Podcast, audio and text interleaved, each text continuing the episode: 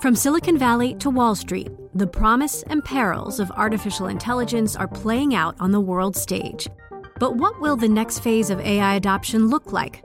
Which companies, from big tech to startups, will dominate? And where do the risks and unintended consequences lie? I'm Emily Chang. Join me at Bloomberg Tech in San Francisco, May 9th, to answer many of the industry's burning questions, alongside Snap's Evan Spiegel, Xbox President Sarah Bond, OpenAI's Brad Lightcap, top researcher Dr. Fei Fei Li of Stanford, and many more. More details and just a few tickets left at bloomberg.com slash techsf.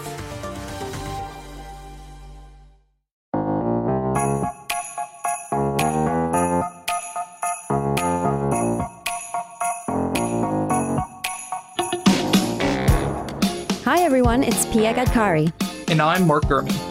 And this week on Decrypted, we're bringing you our holiday gift guide to help with your holiday shopping. We've spent this entire season exploring the unintended consequences of technology that its creators, and often us, the consumers, never quite anticipated. So this week, we're applying that to the gifts you might be thinking of buying for the holidays. But of course, there's a few things that you really need to know before buying these gifts. So, first up, we're going to be taking a look at one of the newest gadgets on the market, the Facebook video portal. So, Sarah Frier, hello. Hi. Thanks for joining us and telling us about this. So let's just quickly run over the basics. How much is the portal and who's it for? So, the portal, you can buy a small version for $199 and a large version for 349 it's basically these beautiful big screens that you can put in your home in your living room or kitchen and they have these cameras attached that can follow you around as you're talking so that you don't have to move your your phone. Um, so it actually it's you know it's a it's a pretty cool technology, but the question is, do people really need this? And even more, do people really need this from Facebook, a company that they're all very concerned about the privacy implications of giving data to? So, this is a company, Facebook, who is, as their first hardware device, is coming out with a product that really is representative of the company's problems in privacy combined with a product that basically nobody is asking for. So I think we'll we'll see pretty soon that this thing was a dud. I'm sure they haven't sold many of them, and I don't really think people want a dedicated video chat device in their homes, especially one made by Facebook when you can get the exact same functionality in a more mobile setting with more features through a phone, whether that's an iPhone or an Android phone or just your computer itself. Sarah, what's the business case for Facebook coming out with a product like this? Facebook needs to come up with some sort of way to get more integrated into your more intimate relationships, right? They have your your Facebook friends and for a lot of us our Facebook friends are just all the people we've met over the course of our entire life for as long as Facebook has existed. So at that point they become less friends and more just a phone book or acquaintances. And in that case, people don't share as intimately. So Facebook has been trying to diversify the kinds of messaging that people want to do with Facebook products. So they've been investing more in messaging products. This portal device is a spin off of Facebook Messenger.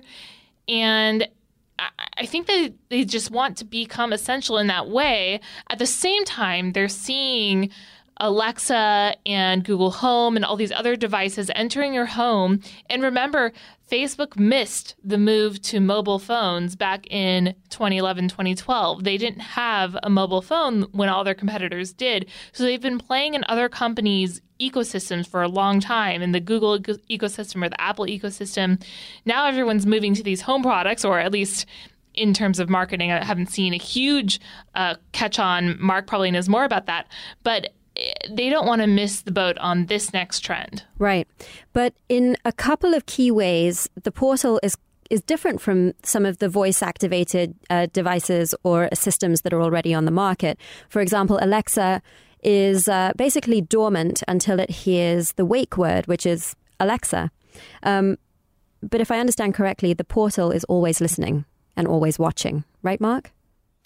Yes. So the interesting thing about the the portal is that it has two voice assistants, right? It has Alexa, which could be triggered by the Alexa wake word, or if you set another wake word, if that's an option on this device.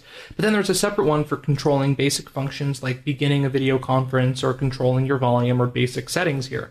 And instead of going all the way and creating its own voice assistant, or instead of leveraging Alexa all the way to control everything, they split it off into two, which I think raises even bigger privacy concerns because you now have two different voice assistants. And what if you're wanting to speak to one, but instead it sends that data to the other, right? So there's a lot at stake here already with one voice assistant. Now they have two different companies potentially listening into and recording uh, your data. Right. And to make matters worse, Facebook has sort of flip flopped a little bit on exactly what um, its plans are for using the data that comes from the portal and how that would feed into its advertising model. Right, Sarah? The company has been extremely insistent about how privacy safe the portal will be. They'll store the data on the device. They won't communicate with the cloud unless you're trying to make a call over Messenger. Um, there are not any ways to actually record video uh, from the device. The only way that they would send something back is if there was some bug and they had to take a snippet of what kind of software problem there was to fix it. Um, so all of those things come into play, and th- then you know we've also talked about what Mark said, and then there are the questions about whether they'll use the data for advertising. Honestly, I think the bigger problem is not the portal device. It is the current climate in how people think about Facebook and how much trust they've lost with the company over this year or two of privacy scandals. Actually, I should say over the course of 14 years of privacy scandals, because this company has always perennially had to apologize for for taking too much of someone's data or not being clear about how they are going to use it. And so I think that that you despite despite the steps they've taken with the portal, it'll still be extremely difficult to convince users to use it and you know add that on top of the fact that they're late entrants into this relatively crowded market now. All right, so what we're going to talk about next is the Echo Show and the Echo Spot. So these are pretty mainstream gifts by now, good for parents, spouses, and Nico Grant is here to talk with us about that. These days, prices have really dropped, right? Yeah, the Echo Dot is now $30. That's one without a display. They have two with screens now, the Spot and the Show. That's $130 and $230. But for these types of devices, that's not a lot of money. That's pretty much at the bottom of the range for you know the latest and greatest consumer products, especially from a, a major player like Amazon. And what's also dropped is our concerns as consumers about what it means to have a listening device in our homes. Yeah, I mean, it's remarkable the extent to which people are willing to adopt this, a completely different product category than they're used to, when we've seen, at least anecdotally, instances in which there were, you know, creepy events that happened involving Amazon Echo devices. There was one in particular in which a police department requested the audio and the transcript of an echo conversation over the course of a night to see whether a man had killed uh, an acquaintance of his who came over to his house. Now, we did a whole episode on Decrypted about that about a year and a half ago, and you can check that out if you want to hear, you know, some of the darker sides of, of home recording. nice plug for your old episode, Nico.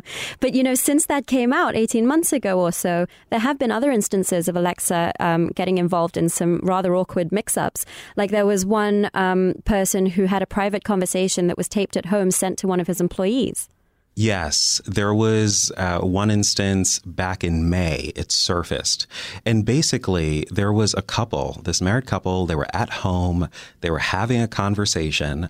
I don't think they've ever fully confirmed what they were talking about, but um, the end result was that their Echo device thought that it heard uh, them prompt by saying, Alexa, and then thought that one of them said to start recording and then thought that they said to send the recording and thought that they heard a contact's name and then thought that there was a confirmation to send when one of the spouses said the word right in conversation. I mean, it was truly a series of unfortunate events.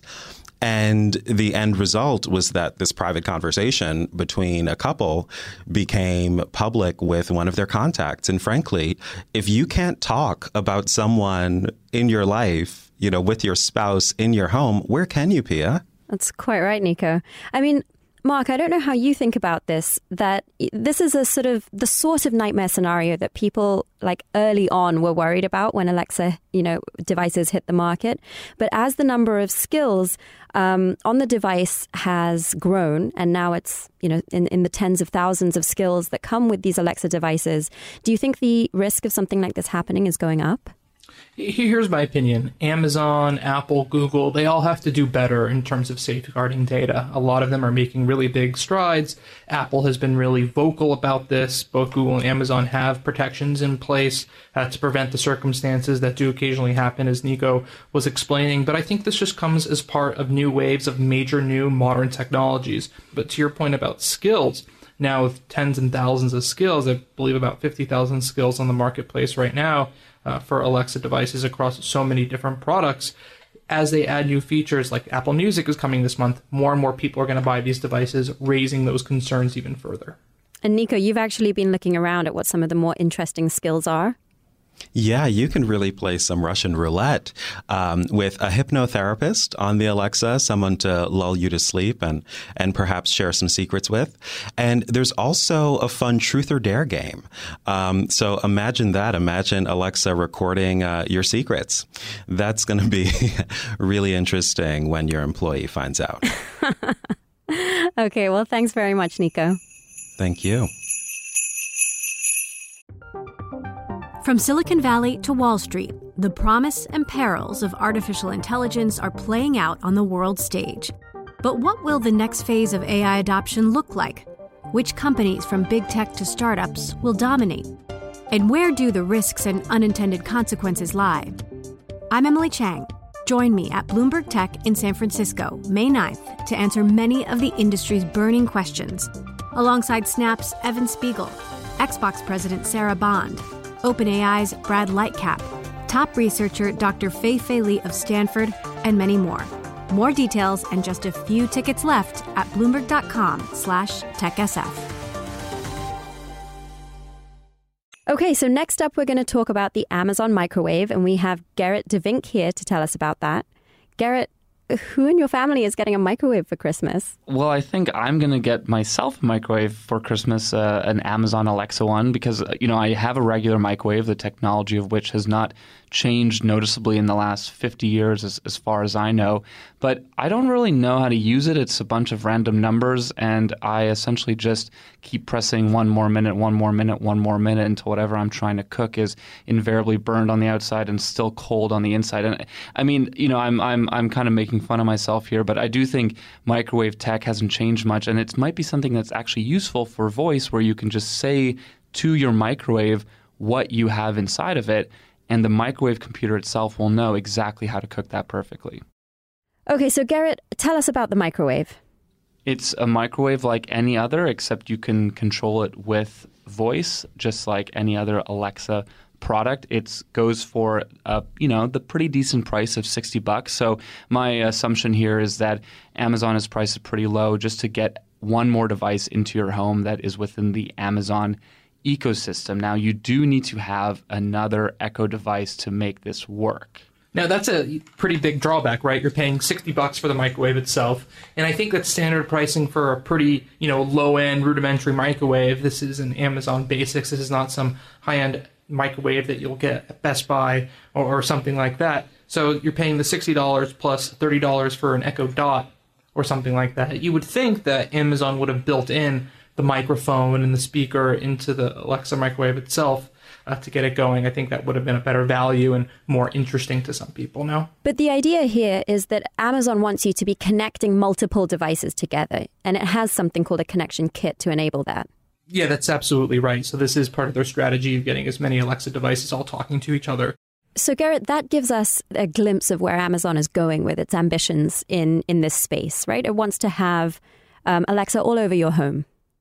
Exactly. I mean, when it comes to Apple and their ecosystem, many people, especially in North America, have iPhones and Apple Music. That's they might have Macs. They you know that's their connection to the Apple ecosystem on Google. We use Google Gmail and Google Drive, maybe Google Music. Amazon is also trying to find other reasons to you know get you to buy more of their products and down the road digital services as well. And if a microwave is one tiny part of it, that's what they're going to do. So this microwave is made by Amazon, but the idea is that eventually Alexa will be embedded in products that are, that are made by lots of other manufacturers as well. Exactly. I mean, if they can say, look, we already have these devices in people's homes, they're used to speaking to Alexa. They don't necessarily want to speak to some kind of Samsung assistant or LG assistant or any of the other, you know, major manufacturers of home products. They can kind of slide right in there and sort of say, you know, you, you, you can see other companies making products that would just have Alexa voice instead of their own home assistant. You know, we just heard Nico talking about the sort of unintended consequences of privacy slip ups with Alexa. But once you combine Alexa with a generic manufacturer that may or may not have top of the line security settings, I mean, are we looking into a future with some unintended privacy consequences? I think as Amazon expands the reach of what can be done via Alexa, now setting how much time you're going to cook your popcorn for, or maybe starting your car, is they add more skills, a wider range of categories that this thing could be used for, and of course, a wider range of devices that this could be integrated with, the stakes are just going to increase. And what about data sharing, Gerrit? Is that something you've looked at that presumably once Alexa starts plugging in with third party manufacturers, um, you know, other companies are going to be interested in finding a way to advertise to us through these voice platforms. And that's a whole world that we haven't really, you know, explored yet. Well, the data is, of course, extremely valuable, and I think it's something that Amazon wants to lock down for themselves. So, definitely an issue about data sharing, although I do think Amazon won't really want to share. They'll want to do partnerships so that there's more devices that use its systems, but they want to keep all that data so that they can advertise to you, so that they can know, you know, when you need a toilet paper refill or when you need a new microwave, that kind of thing. Or when you need some more popcorn for your microwave. Exactly. Mark, anything to add on, on the point about data sharing? It's going to be incredible to see how they tie in this microwave system with their Whole Foods purchase. I could imagine a day where it'll recognize, you know, you bought, you know, eight of a certain, you know, uh, microwavable uh, freezer item. The microwave will know, hey, we've this person purchased eight of them, right? They microwave eight of them. It's time to automatically order through Whole Foods a refill of another eight or ten or twelve. So it'll be really fascinating to see how these services through Amazon all integrate together in the future. Okay, thanks, Gerrit. Thank you. Okay, so Mark, we've looked across the spectrum of gifts. Um, you know, everything from the microwave to the Facebook portal. There seems to be a common denominator here, which is that a lot of the concerns with new gadgets that would be fun to give as gifts they all have some lingering privacy concerns, and that wasn't something that we were worried about even a year or two ago. I completely agree. And it's all about striking the right balance. If you compare the Amazon Echo to the Facebook portal, for example, they both, at the foundation of the products, have the same privacy concerns about the always on recording potential, the potential of it recording things you don't want it to hear, it misunderstanding you and sending your recordings and information to other people. But you really have to outweigh the positives versus the potential negatives. The percentage of cases where these things happen overall are not that high. The privacy landscape is evolving, though. Now that companies realize it's a major public concern, chances are that we'll see companies working really hard to make us comfortable with their approach to handling our data. I agree. So I think we're going to see two things. I think simultaneously, to your point, we're going to see companies doing more and more to educate consumers and make their devices safer. But at the same time, I think we're also going to see people become more used to it. And this concept of always on devices and listening products becoming uh, more part of people's daily lives, people getting used to it, people understanding it, and people wanting it. And so I guess as people get more and more used to having these devices in their homes and in the homes of people they know, um, if there is a takeaway to today's gift guide, it's not necessarily that you shouldn't be buying and enjoying these these cutting edge new gadgets. Um, it's more that you should learn about them and be informed when you're making a purchasing decision.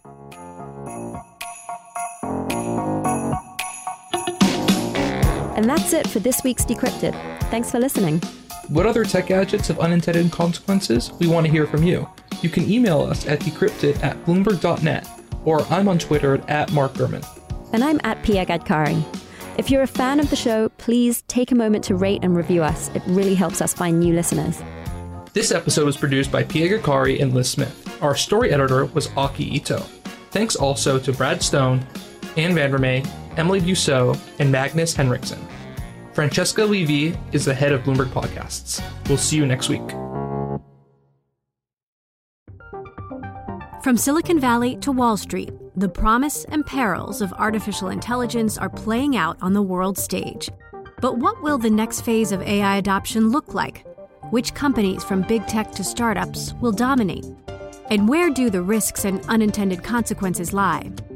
I'm Emily Chang. Join me at Bloomberg Tech in San Francisco, May 9th, to answer many of the industry's burning questions, alongside Snap's Evan Spiegel, Xbox President Sarah Bond, OpenAI's Brad Lightcap, top researcher Dr. Fei Fei Li of Stanford, and many more. More details and just a few tickets left at bloomberg.com slash techsf.